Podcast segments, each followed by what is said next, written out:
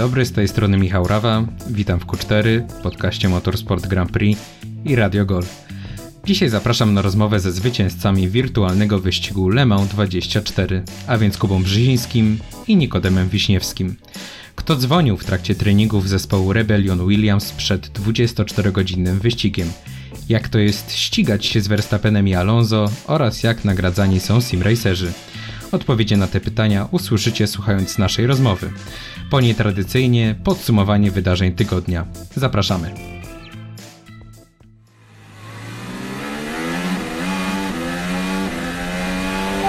Q4, Q4, jesteś w Q4, brawo. Na torze najlepsi kierowcy, największy wyścig długodystansowy na świecie i dwóch Polaków, którzy ten wyścig wygrali. Moimi gośćmi są Kuba Brzeziński i Nikodem Wiśniewski, zwycięzcy wirtualnego Le Mans 24.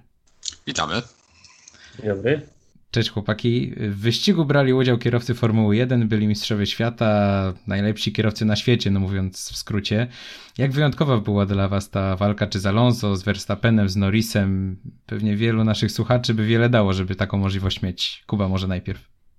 Yy, wyjątkowa jak nie wyjątkowa, ja tak już parę razy mówiłem i coś mi się wydaje, że wychodzę może przez to na jakiegoś takiego buca, co nie docenia jakby co ma, nie? Ale, ale tak mi się wydaje jakby, wiecie, ci kierowcy są, yy, oni są oczywiście bardzo dobrzy i, i w realu to są talenty na miarę swoich pokoleń, tak? Ale, E, Ale w simracingu, no to wiecie, jakby trzeba pokonać każdego, z kim jest się na torze i czy ten ktoś ma na nazwisko Jajowski, Sigi, czy Verstappen, czy Alonso, to, to jakby oni wszyscy są tak, tak dobrzy, że trzeba się mocno spiąć, żeby ich wszystkich pokonać. Jakby tu bardziej chodzi o to całą otoczkę, tak? Jakby wiemy, że jak jedzie Verstappen, czy jak jedzie Alonso, to ten wyścig od razu dużo więcej osób ogląda, więc też dużo więcej osób zwraca uwagę na, jakby na to, jak my jedziemy i tu bardziej ta presja z tej strony dochodzi, a, a nie może już co do samej walki na torze. Mhm, Nikodem? No tak, ja się zgodzę. Jakby nie patrzę na to w ten sposób, że, że o, ścigam się z Alonso. Oczywiście to jest fajny dodatek, bo, bo jak zaczynałem przygodę z sim racingiem, no to nigdy bym nie pomyślał, że z takimi gwiazdami Formuły 1 czy innych serii wyścigowych będę miał okazję e, się zmierzyć na torze. Mm, Ale faktycznie, jak już jest na takim profesjonalnym poziomie, jeśli chodzi o sim racing, no to jakby tutaj nie ma to zupełnie e, znaczenia, kto jakie ma nazwisko. E, I oczywiście Kuba mm, wspomniał, że, że presja jest większa i na pewno tak jest, ale, ale my się skupiamy na tym po prostu, żeby, żeby pokonać każdego zawodnika, e, niezależnie od tego, gdzie on startuje, jakie ma osiągnięcia i, i, i jaki sukces e, za nim stoi. Mhm, a to samo wydarzenie, no bo braliście udział w wirtualnej wersji najsłynniejszego długodystansowego wyścigu e, na świecie. Czy, czy sama organizacja, przygotowanie tego wydarzenia było jakieś wyjątkowe, tak w porównaniu do innych wydarzeń sim racingowych, czy tutaj jakby to było na dobrym poziomie, ale, ale bez fajerwerków?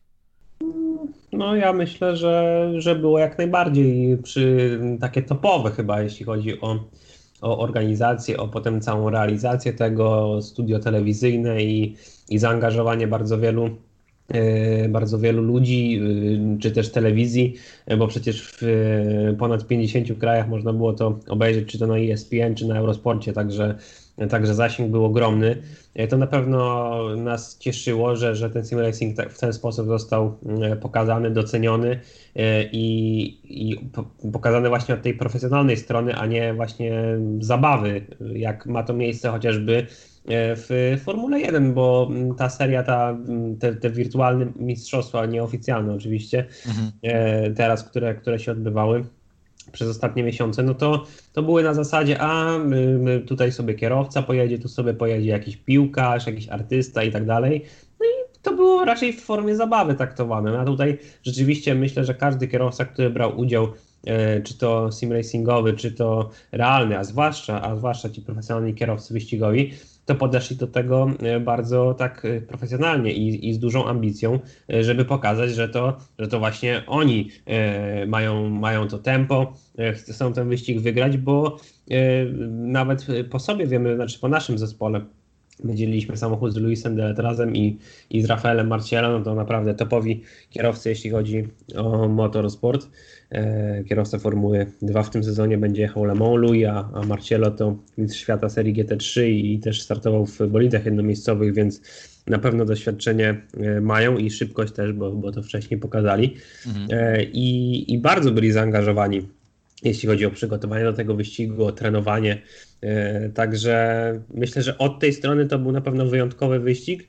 No i też z racji tego, ile osób go obejrzało, ile w ogóle wokół tego wydarzenia się działo, no to, to było takie nasze e, największe osiągnięcie. No, także myślę, że, że to dosyć e, fajnie, że to wszystko zafunkcjonowało. No właśnie, bo tak patrząc na tą organizację, no trochę to Danielowi Aptowi zawdzięczamy. Musieliście się pokazywać e, na Zoomie, no to była taka pełna profesjonalizacja, żeby tutaj no nie było miejsca Kuba na jakiekolwiek niedociągnięcia tak naprawdę. Tak, pewnie. No musieliśmy zawsze mieć widoczną twarz, żeby właśnie e, nie było takiej sytuacji, że jedzie ktoś pod innym nazwiskiem. A to jest w tym wyścigu było szczególnie ważne, bo ten wyścig aż się prosi o takie pomysły właśnie. No bo powiedzmy, że dostajemy e, do składu kierowcy wyścigowego, który jest dużo wolniejszy od nas, nie? Bo nie ma żadnego doświadczenia. No to aż się prosi o jakiś przekręt, żeby, żeby, żeby któryś z nas na przykład podjechał, pojechał pod jego nazwiskiem, tak? Na szczęście my takich problemów, problemów nie mieliśmy, więc nawet takie głupie pomysły do głowy nam nie musiały przychodzić, ale ale, fajnie właśnie, że oni to kontrolowali i nikt nie miał szansy w ogóle, e, w ogóle jakby e, próbować takich rzeczy, tak? Tylko wszystko zawsze było jasne. Mieliśmy narzucone w regulaminie, że każdy kierowca musi przejechać między 4 a 7 godzin i, i mieliśmy pewność, że to naprawdę jedzie ten kierowca, a nie nikt inny. Także bardzo fajnie to rozwiązali moim zdaniem. Nikodem wspomniał o, o waszych partnerach, czyli o Luisie Deletrazie, kierowcy F2 i Rafaele Marchiello, który jest teraz kierowcą serii GT, ale kiedyś między innymi był kierowcą testowym Zaubera w Formule 1. E, jak wyglądał wasz kontakt z nimi? Czy to, czy to był tylko trening i na takiej zasadzie, że tutaj o panowie z wielkiego świata e, wyścigowego, czy, czy wręcz przeciwnie, jakby mieliście bardzo przyjemny kontakt i, i, i fajnie było po prostu z nimi spędzać czas na treningach. No zdecydowanie ta druga opcja i myślę, że też bardzo nam to pomogło właśnie w przygotowaniach i potem w samym wyścigu. No jakby nigdy wcześniej ich nie znaliśmy, nie mieliśmy żadnego kontaktu z nimi, e, zanim zaczęliśmy przygotowania do wyścigu, ale właśnie stworzyliśmy sobie tam własny czat na Whatsappie i tak dalej, wiadomo. E, I, I od razu jakieś śmieszki się zaczęły, jakieś żarciki e, i tak dalej, więc jakby fajnie od razu nam to rozróżniło atmosferę i, i, sobie, i tak no, jako równych kierowców się traktowaliśmy, tak, i, i oni tam zadawali nam pytania, e, bo oczywiście no, my jesteśmy bardzo doświadczeni w refaktorze, więc oni od razu podeszli do tego tak, że to oni muszą się od nas nauczyć wszystkich tych niuansów refaktora, i jakby to my im pomagaliśmy zebrać to doświadczenie w, przez, te, przez te trzy tygodnie przygotowań i potem też dużo, bardzo w wyścigu nam pomogło to, że była taka luźna atmosfera, bo na przykład na początku Rafael zaczynał wyścig, no i popełnił drobny błąd i dostał drive-thru, tak? E, za przekroczenie prędkości w pitstopie. No i nie było żadnej spiny przez to, żadnych nerwów, tylko po prostu mówimy mu, no dobra, no to teraz po prostu weź to odrób, e, musisz jakby ogarnąć trochę i spokojnie jechać, no i tyle, nie? Jakby, wiecie, obróciliśmy to wszystko w jakiś tam żart i nie było żadnego problemu, atmosfera była luźna przez cały wyścig, no na tyle luźna, na ile może być, jak każdy się stresuje, wiadomo tym, że, że, e, że walczymy o zwycięstwo, ale jakby w samym zespole nie było żadnej spiny i myślę, że też w, w dużym stopniu nam to pomogło wygrać ten wyścig. Mhm. Jak pisaliśmy z Kubą, to, to pisały, że, że tam też opowiadali niektóre e, historie w ogóle ze świata wyścigowego. Moglibyście coś Nikodem sprzedać? Co tam wam ciekawego opowiedzieli? Mm, ja wiem czy coś takiego ciekawego. W sumie teraz zawsze jak się ktoś pyta na przykład o anegdotę, to ciężko jest sobie jakąkolwiek przypomnieć, nie? Tak, na samo musi przyjść do, do, głowy. No nie wiem, na przykład jedyne co pamiętam, taka śmieszna sytuacja, że, że gdzieś tam trenowaliśmy sobie razem, e, rozmawiamy, rozmawiamy, a ten Louis mówi, czekaj, czekaj, za chwilę pogadamy, bo tu Steiner dzwoni, muszę odebrać, nie?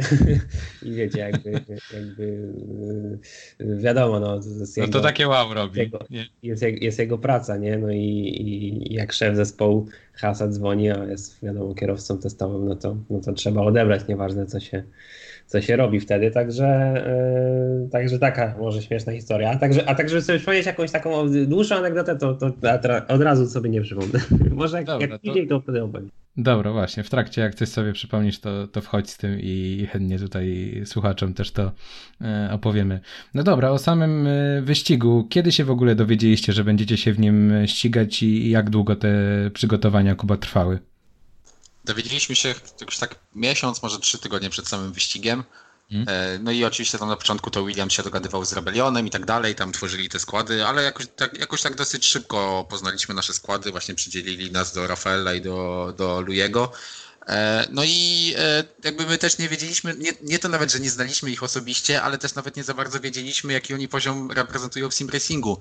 E, gdzieś tam wiedzieliśmy, że Rafaele się może w tym Assetto Corsa Competizione chwilę ścigał, że Louis gdzieś tam w tym F1 od Codemasters, ale tak jakby nie śledziliśmy ich wyników za bardzo, więc też tak zaczęliśmy się przyglądać, jaki poziom oni reprezentują i tak dalej, bo jakby to było nasze największe zmartwienie, czy nie dostaniemy takich kierowców, którzy którzy będą wolni i, i, i to, że my tam będziemy mieli jakieś konkurencyjne tempo się okaże bez znaczenia, bo oni wsiądą do samochodu i to zaprzepaszczą, tak?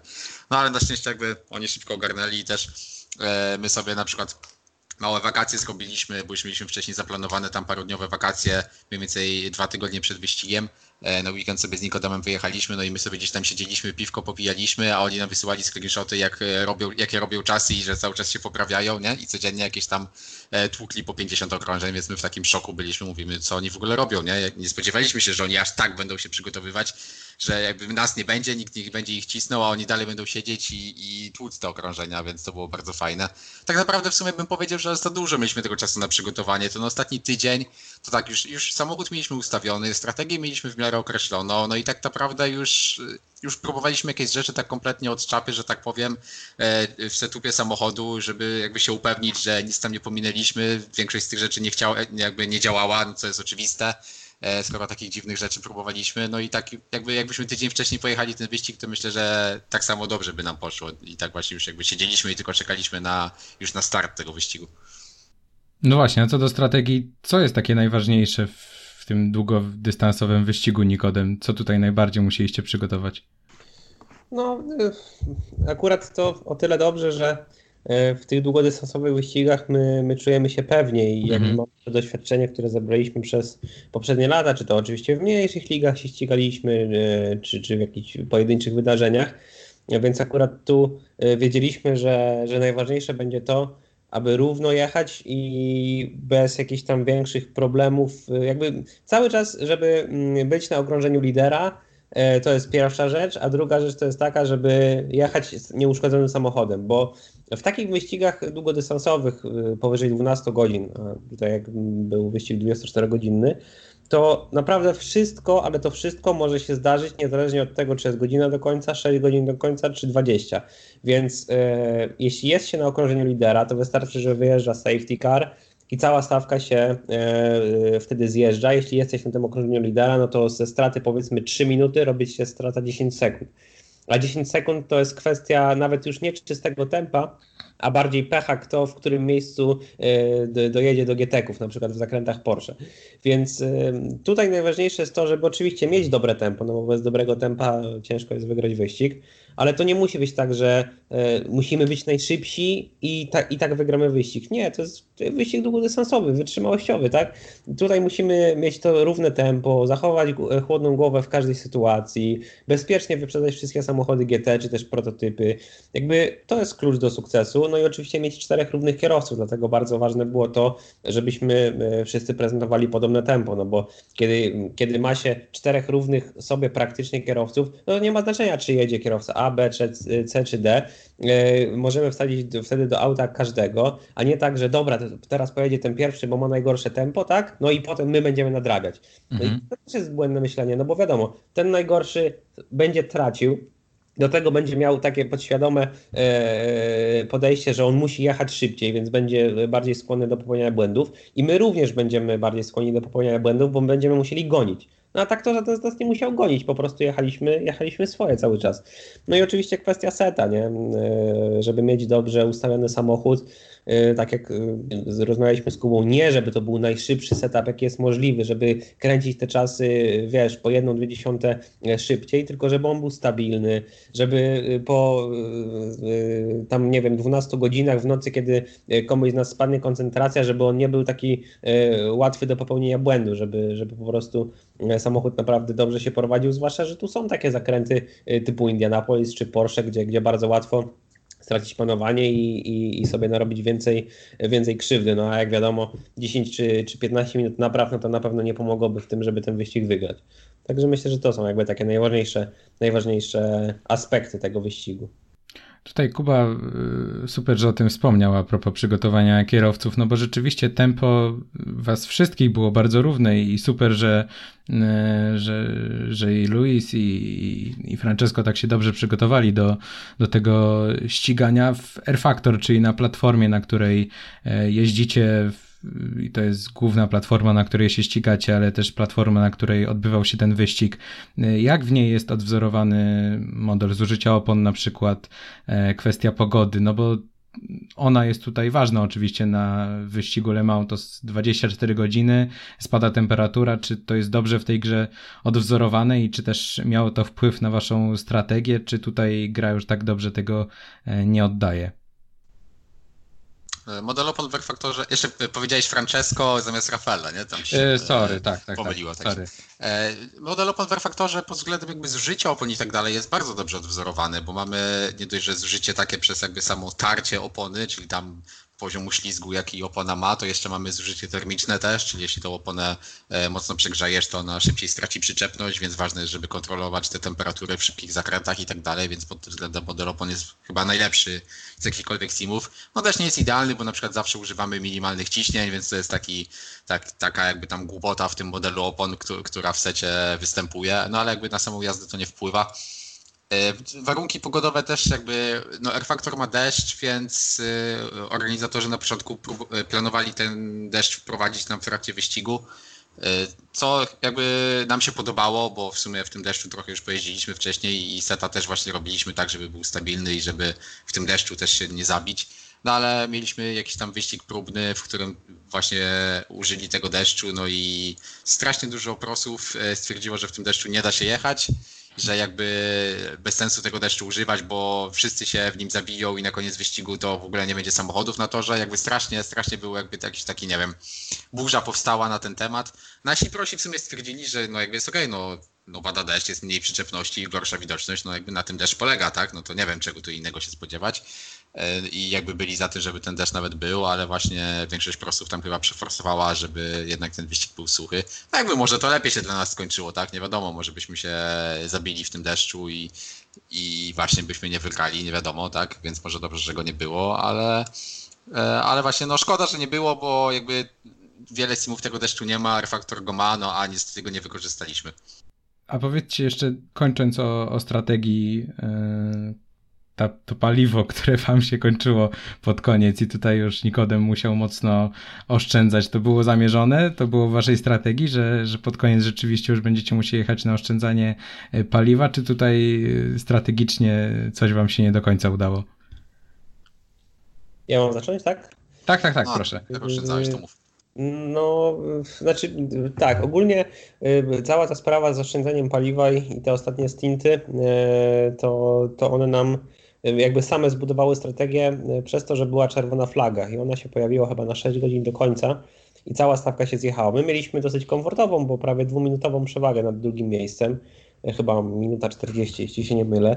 Także tutaj mogliśmy sobie y, jechać bardzo, bardzo spokojnie, bez zbędnego szarpania i, i ryzykowania gdzieś tam w, w korku z GTK-ami.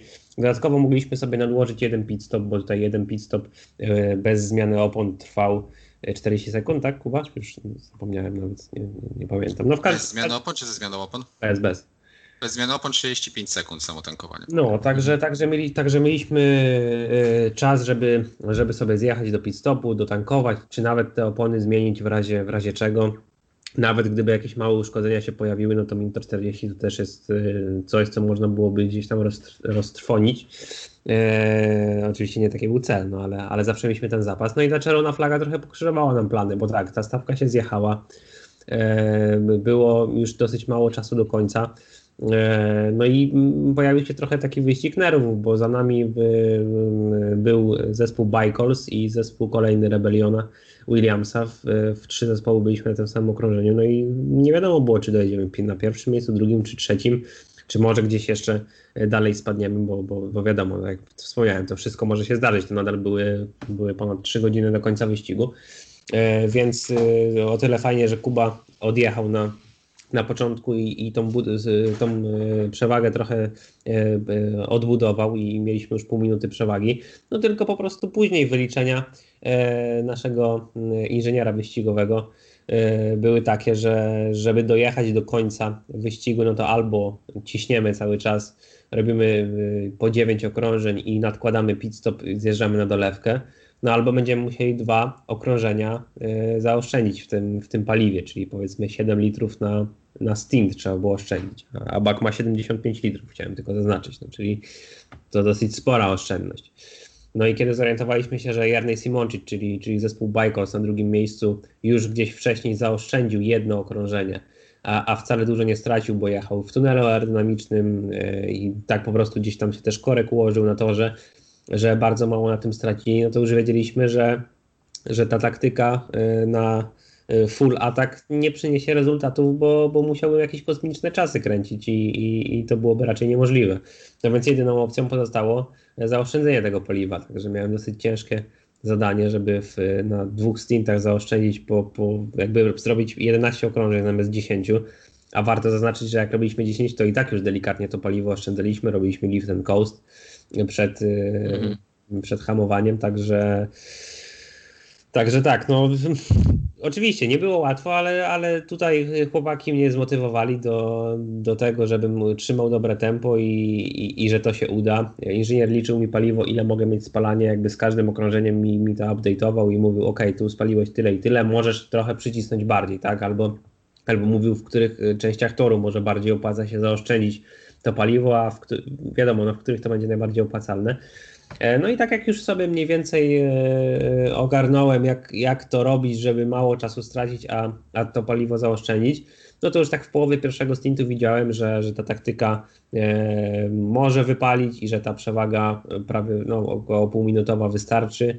No bo wiadomo, robiłem wtedy wolniejsze czasy niż, niż Jarny, który już mógł wtedy cisnąć.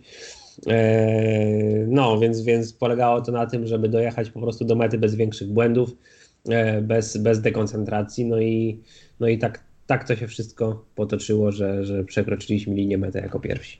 No tak, świetnie sobie poradziłeś e, i, i no, dowieźliście na styk, bo tam e, nie wiem, chyba litr został, tak, na koniec paliwa? Musieli was no. tam pociągnąć koledzy tak, pół, z drugiego pół, zespołu. Pół, no pół litra. Popchać raczej.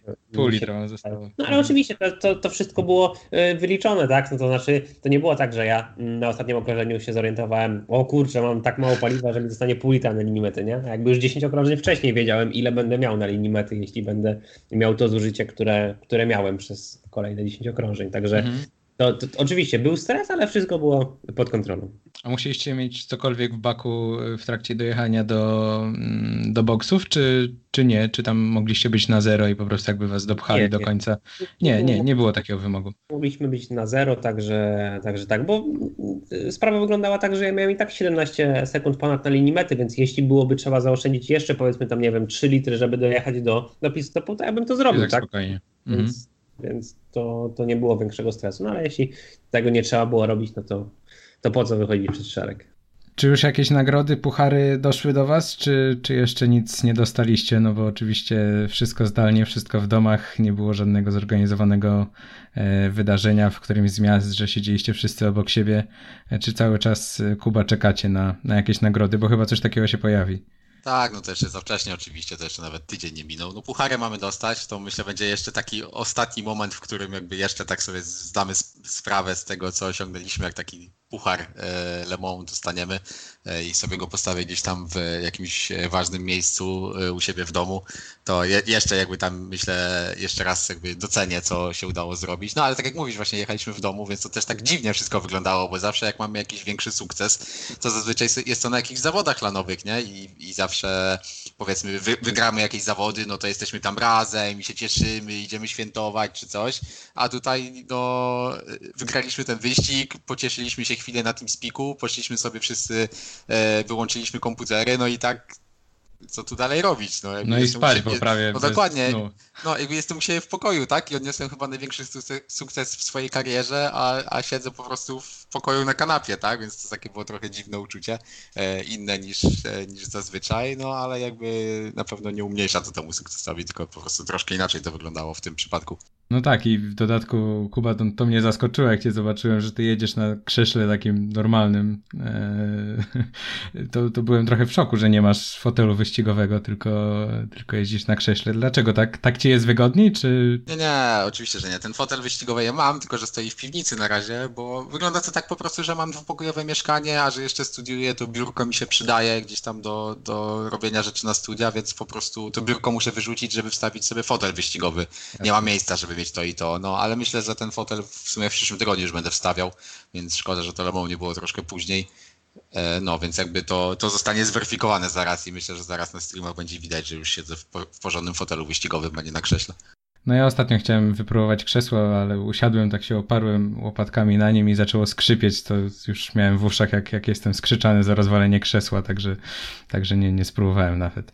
Ale, ale no rzeczywiście byłem bardzo zdziwiony, że, że ty, profesjonalny zawodnik, e, też na takim krześle jeździsz. Wiemy, że nie macie żadnych nagród od organizatora, pieniężnych już teraz przechodząc, natomiast są nagrody z Williamsa. Czy możecie powiedzieć, jakiego rzędu to są e, kwoty, czy, czy nie nie możecie tego zdradzić? Nikodem? Jak, jakiego rzędu to nie możemy powiedzieć. No po prostu, po prostu mamy bonusy. Okej, okay. a w porównaniu do innych to jakoś więcej dostajecie niż, y, niż po zawodach y, takich, co jeździcie na co dzień? Tak, to tak, no to jest jakby najwyższa ranga wydarzenia i, i najwięcej osób go obejrzało, no a wiadomo, no, zespół płaci y, ci raczej za to, y, za rangę sukcesu, który osiągnąłeś, no i jakby ile osób mogło to zobaczyć i, i tą ekspozycję sponsorów, więc, więc tu jakby y, taka kwestia jest, jest najważniejsza, jeśli chodzi o te, o te zobowiązania pomiędzy zawodnikiem a, a zespołem i na odwrót. Jasne. Tak, tak. Chodzi, chodzi o to, ile osób obejrzało wyścig, tak? To nieważne, się ja pokonam Maxa Verstappena, ale ten wyścig obejrzy 10 osób, tak? No to jakby nikogo to nie obchodzi, mimo że ja może pojechałem najlepszy wyścig w swojej karierze, tak? No ale jakby zespół ma pieniądze od sponsorów, tak? A sponsor musi być widoczny. No tu oczywiście na pewno nie zbiedniejemy, no bo chyba to był najbardziej oglądany wyścig w historii sim racingu, tak mi się wydaje, więc e, no jakby na pewno zespół źle nam na tym e, nie da wyjść. Z Kubą rozmawialiśmy kilka tygodni temu o tych nagrodach, czyli tak wnioskuję, że to kilka tysięcy będzie w takim razie tak po tej naszej rozmowie wtedy. Ale to dobrze, nie, nie odpowiadajcie, rozumiem, że nie możecie. Eee, zyskaliście dużą popularność. O, zostawimy tematy materialne, przejdziemy teraz do, do takich międzyludzkich. Spora popularność. W poniedziałek oglądałem fakty i tam się pojawia Sim Racing i, i byliście wy, cała Polska i no, wiele też osób na świecie o Sim Racingu usłyszało, bo tą transmisję oglądało kilkaset tysięcy ludzi. Jak się w tym odnajdujecie? Cieszycie się z tego, czy, czy już tego jest y, wręcz za dużo? E, za dużo jakby. No, medialności, nie wiem, rozmów, bo pewnie już kilka macie za sobą. Nie, nie, tego nigdy nie jest za dużo. My jakby, A, okay. no wiadomo, że my się, my, się, my się staramy jakby dotrzeć do tej szerszej publiki, no nam zależy, żeby gdzieś tam jakąś mieć bazę tych, no czy może fanów, to jest grubo powiedziane, tak, no ale osób, które gdzieś tam śledzą nasze poczynania, bo też jakby no tak, to tak jak w prawdziwym motorsporcie, tak? Możesz być utalentowany, ale jakby jak nie jesteś jakoś medialnie rozpoznawalny i sponsorzy cię nie lubią i tak dalej, no to ciężko jest coś osiągnąć. Więc jak gdzieś tam ma się jakiś following, no to zawsze, zawsze wszystko jest łatwiejsze. Zespół też bardzo docenia, jakby tam dbamy o nasze sociale i tak dalej, bierzemy udział w wywiadach. E, dla zespołu to też jest ważne, no bo jest to ważne dla sponsorów, to jest oczywiste, tak? E, więc jakby dla nas każdy wywiad jak przychodzi i tak dalej, e, jakby tutaj też no, o tym Lemą już rozmawialiśmy x razy, tak? No a jakby super, że możemy jeszcze z tobą pogadać, no bo to jest kolejny wywiad i jakby w kolejnych, kolejne nowe osoby o, o tym się dowiedzą, więc dla nas tym lepiej, więc tego nigdy nie jest za dużo i my się bardzo cieszymy, że ktoś się tym interesuje. Ale to w ogóle dla sim racingu ten ostatni czas to jest wielka sprawa, jakby coś, co by chyba budował, no myślę nawet przez lata, taką popularność i, i oglądalność, to, to przez te trzy ostatnie cztery miesiące, przez koronawirusa, przez ten czas udało się Nikodem zbudować. Tak, tak, to, to, to na pewno. Ja gdzieś właśnie czytałem taki artykuł, jakby, mm, e, który porównywał statystyki, jak sim racing przez ostatnie lata e, zyskiwał popularność, jak dużo osób się tym zainteresowało, jakby tą taką wartość medialną, jak budował, to przez te ostatnie trzy miesiące on e, to przy, przy tym wzroście, który cały czas był, to, y, to zbudował taką, taki wzrost, który by nastąpił przez najbliższe dwa lata. Także trzy miesiące zastąpiły dwa lata, w, a i tak trzeba zaznaczyć, że, że odkąd pojawił się F1 eSports czy, czy też inne zawody, no to, to ta oglądalność zdecydowanie poszła w górę. Także to na pewno cieszy. Że ludzie zaczynają to dostrzegać jako, jako taki profesjonalny e-sport i, i nie już bawienie się w gry wyścigowe na, na kierownicy, na komputerze czy tam na konsoli. Także to jest na pewno fajne i, i na plus. My też staramy się ten sim racing tak y, przybliżyć właśnie z tej strony profesjonalnej, bo y, to trzeba zaznaczyć, że, że my jakby nie siadamy przed, przed komputerem i nie jeździmy sobie po prostu w kółko, kto najszybsze zrobi okrążenie i, i to jest koniec, tylko taki trening, y, który, który my robimy, no to już jest dużo bardziej zaawansowany. Dużą też wiedzę musimy posiadać, taką właśnie inżynieryjną, jeśli chodzi o, o ustawienie samochodu. Jest, jest bardzo dużo takich czynników, które składają się na końcowy sukces i, i my jesteśmy, można powiedzieć, takim jednoosobowym zespołem wyścigowym, bo tak, bo jesteśmy sami sobie strategiem, sami sobie inżynierem, jeździmy, tak, więc jesteśmy kierowcą,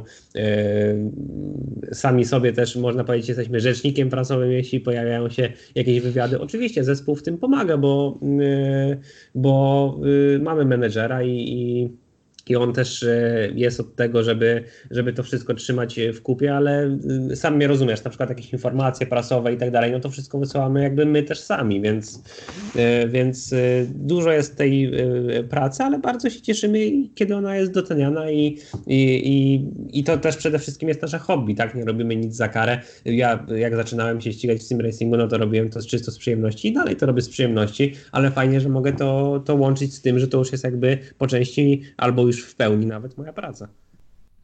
Y, rozmawiałem z Kubą te kilka tygodni temu też o tej kwestii przechodzenia z sim racingu do, do prawdziwych, prawdziwych wyścigów. To jest taka kwestia, o której niektórzy mówią jako o czymś oczywistym, że, że zastąpimy go karty symulatorami i że w ten sposób będzie się wyławiało nowych kierowców w przyszłości. Kuba wtedy mówił, że tak do końca nie jest, że, że dla sim racingu lepiej będzie, jeśli on pozostanie czymś, e, czymś oddzielnym. Tam wtedy chyba użyłeś takiego porównania, że jak ktoś gra w, w CS-a, to nie oznacza, że zaraz zostanie profesjonalnym e, żołnierzem, że tutaj mamy coś, coś podobnego.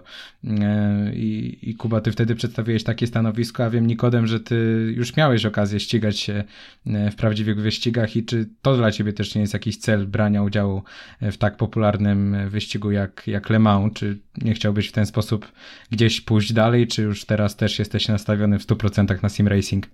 I tak i nie, bo z jednej strony na pewno chciałbym się skupić na sim racingu, no bo to już jest moja praca, tak? No ja, ja się tym zajmuję, chciałbym się w 100% na tym skupić, tu odnoszę sukcesy chciałbym być na równi traktowany e, jako rzeczywiście ten najlepszy, czy jeden z najlepszych kierowców esportowych, E, tak samo jak jest traktowany Lewis Hamilton jako jeden z najlepszych kierowców e, wyścigowych, więc, więc tu fajnie byłoby nie mieć gdzieś tam e, jakichś kompleksów z tego, z, tego, z tego tytułu.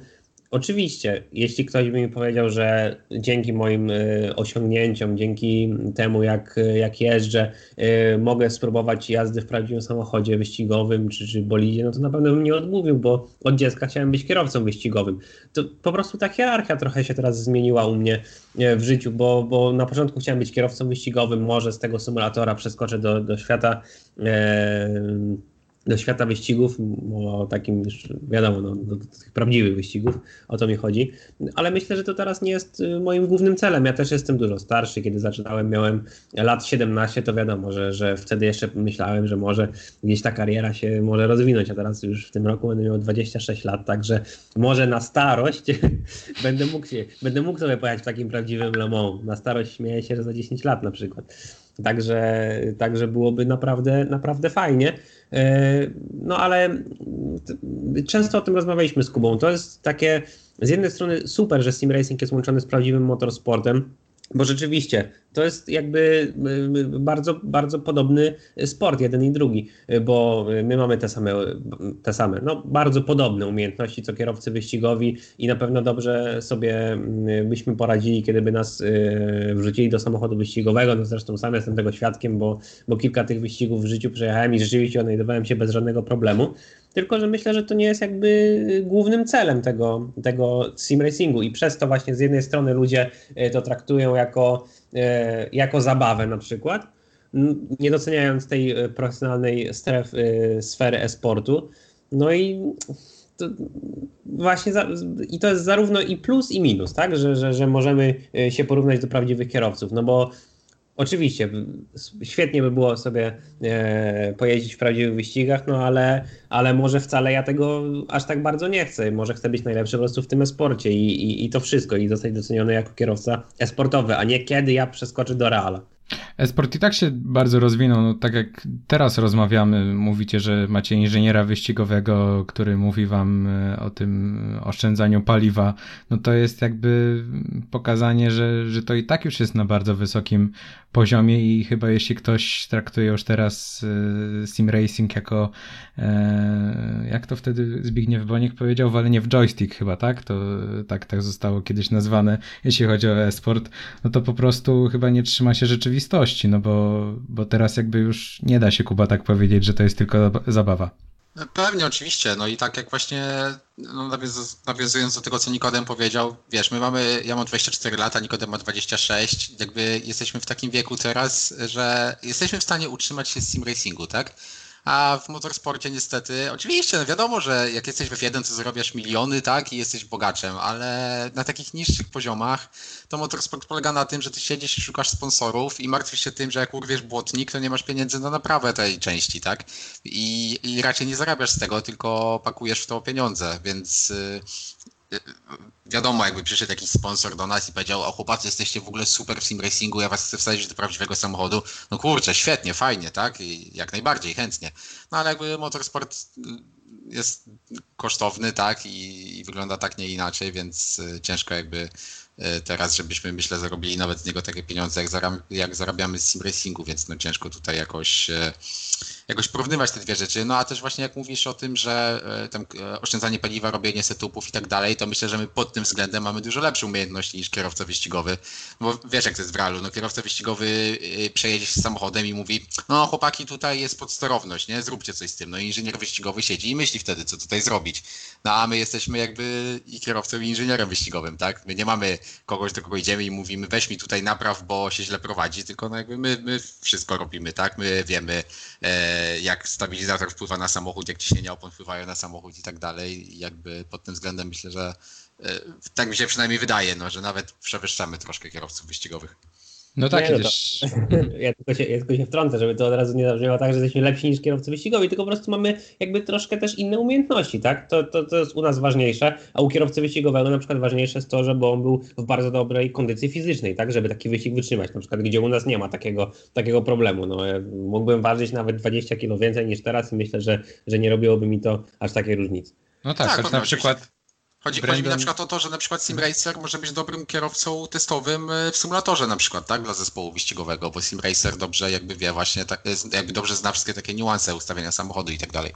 No tak, a te symulatory też są coraz bardziej rozwijane i coraz więcej te testowania samochodów przechodzi z torów prawdziwych właśnie do, do symulatorów. Ale co do tej wagi i takiego przygotowania, to ja kiedyś z Patrykiem Krutyjem rozmawiałem, e, który się ścigał w ostatnim sezonie właśnie F1 Esports e, w barwach Mercedesa i on mówił, że Brandon Lee schudł 20 kg i że, i że w Mercedesie twierdzili, że to też ma znaczenie, bo jeśli jest y, o te 20 kg większy, to trudniej mu utrzymać koncentrację z racji po prostu ograniczeń organizmu, więc no tutaj nawet takie rzeczy mają, paradoksalnie by się wydawało zupełnie y, nie mające znaczenia w, w, w sim racingu, no bo siedzi się przed monitorami, o ile w bolidach waga ma ma znaczenie, no to tutaj to, to nie ma znaczenia, no to nawet takie rzeczy są, są ważne, na to, na to wygląda. Może masz rację, ale jak spojrzeć na statystyki, jak jechał w pierwszym i drugim sezonie, a potem jak ileś tam kilogramów w trzecim sezonie, jakie prezentuje wyniki, no to nie wiem, czy, czy byłbym zadowolony. Czy, czy jednak e, musi e, trochę zwiększyć znowu swoją masę? Bo... ja mu polecam, teraz przytył trochę i wróci do formy. No może właśnie on tutaj, może on tutaj w drugą stronę trzeba, może właśnie im więcej ważysz, tym lepiej ci idzie w sim racingu, tylko jeszcze nikt się nie zorientował. No ale na pewno jakaś tam e, wydolność taka psychofizyczna może bardziej ma znaczenie, tak? To oczywiście nie ma znaczenia, znaczenia, czy ja ważę 5 kg więcej, czy mniej, czy ja na klatę wyciskam 50 czy 60 kg, tak? Ale no jakby wiadomo, jak ja bym ważył 100 kg e, i był e, zalany tłuszczem, no to w żaden sposób to nie pomaga, tak? Ja wstaję e, po, po wyścigu, jestem zlany potem, mimo że siedziałem na krześle, tak? Przez powiedzmy ostatnie dwie godziny.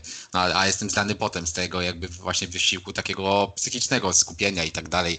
Więc jakby w jakiś sposób na pewno to wpływa.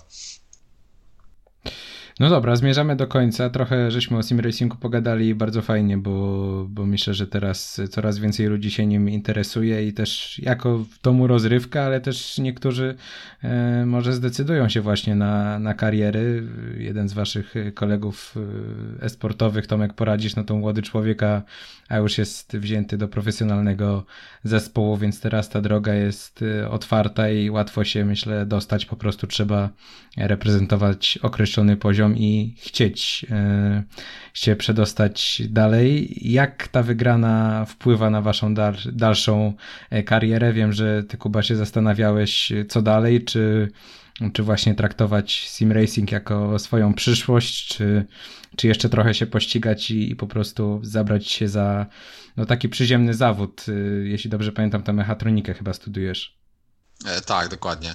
No tak naprawdę Ciężko jest ocenić, jak ta wygrana wpływa. No wpłynęła tak, że na pewno gdzieś tam te numerki nam skoczyły lekko, tak, na wszystkich socialach i tak dalej. Jest jakby większe zainteresowanie nami, więc e, na pewno pozytywnie wpływa, ale tu, i oczywiście gdzieś tam sobie parę groszy jakby też zarobiliśmy e, z tego, więc jakby same pozytywy, ale no długoterminowo jak to wpłynie ciężko ocenić, tak? I myślę, że nigdy jakby się nie dowiemy, jak dokładnie ta wygrana e, wpłynęła na nasze kariery. No na pewno, na pewno jakiś, jakoś tam je lekko popchnie do przodu, ale ale ani jakoś, nie wiem, nagle nie podpiszemy e, dwa razy lepszego kontraktu, ani nagle nie, wiadomo, tak, nie dostaniemy dwa razy wyższej pensji, ani nic takiego, tylko dzięki tej wygranej, więc jakby na pewno nam pomaga, no ale w jaki sposób to jest e, ciężko ocenić.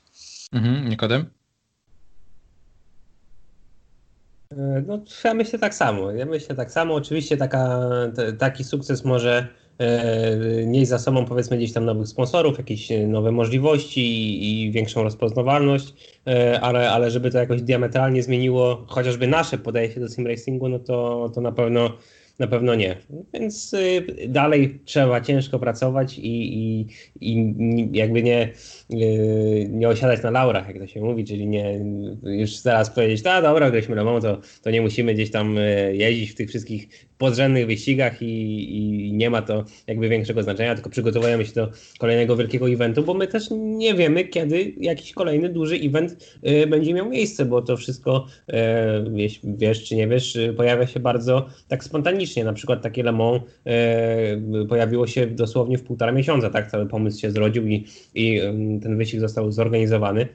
E, także my dosyć często z dosyć małym wyprzedzeniem po prostu możemy sobie te przygotowania, treningi planować, bo, bo do samego końca nie wiemy, co będzie jakby naszym priorytetem w, danej, w danym miesiącu. Wielki sukces, y, chłopaki. Gratuluję Wam, bo, bo naprawdę z wypiekami na twarzy się to oglądało i, i no myślenie, że Polacy wygrywają Le Mans, y, no naprawdę napawało dumą. Także gratuluję Wam jeszcze raz i dziękuję, że mogliśmy się połączyć. Kuba Brzeziński i Nikodem Wiśniewski byli gośćmi dzisiejszego Q4. Dzięki wielkie. Dzięki wielkie. Dziękujemy bardzo.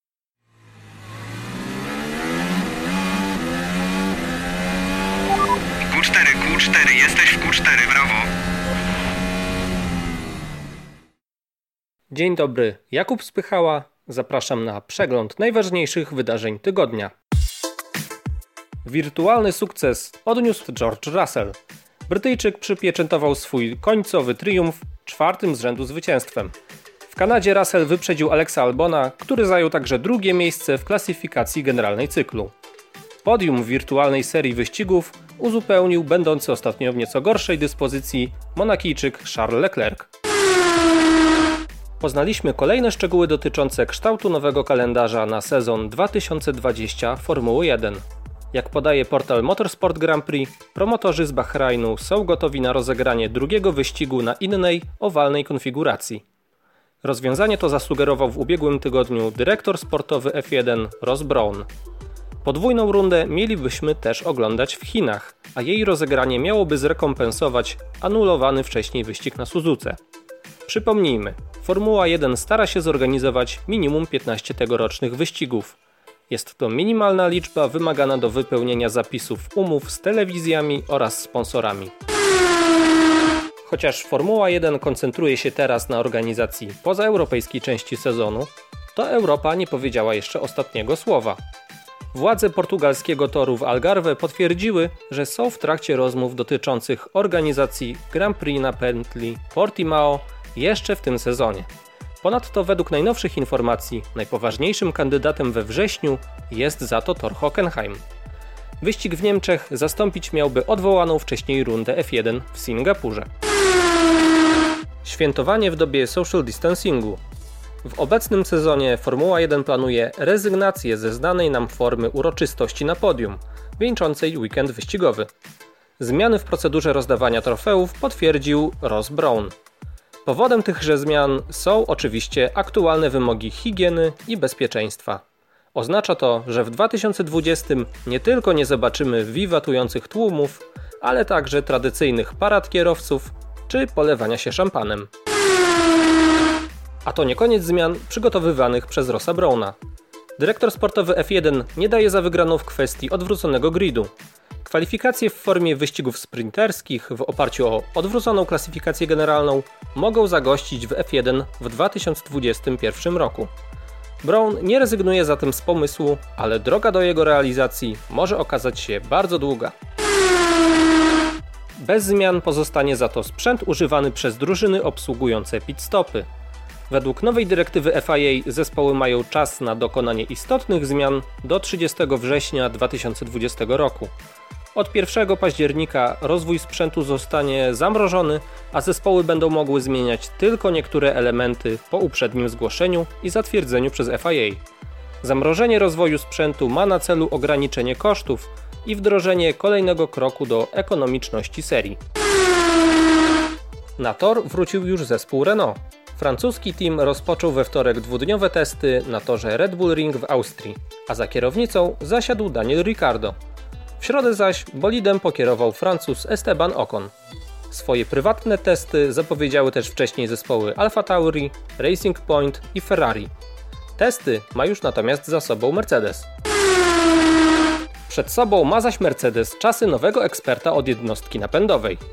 15 czerwca po 6 latach ze stanowiska szefa działu silnikowego Mercedes AMG High Performance Powertrains ustąpił Andy Cowell. Cowell jako szef działu odpowiadał za wytwarzanie jednostek napędowych. Uznaje się go za jednego z głównych ojców sukcesu Mercedesa w erze hybrydowej i jego wieloletniej dominacji. Po odejściu Cowella osobą bezpośrednio odpowiedzialną za rozwój jednostki napędowej dla Formuły 1 będzie Hywell Thomas. To był przegląd wydarzeń tygodnia. Dziękuję i do usłyszenia.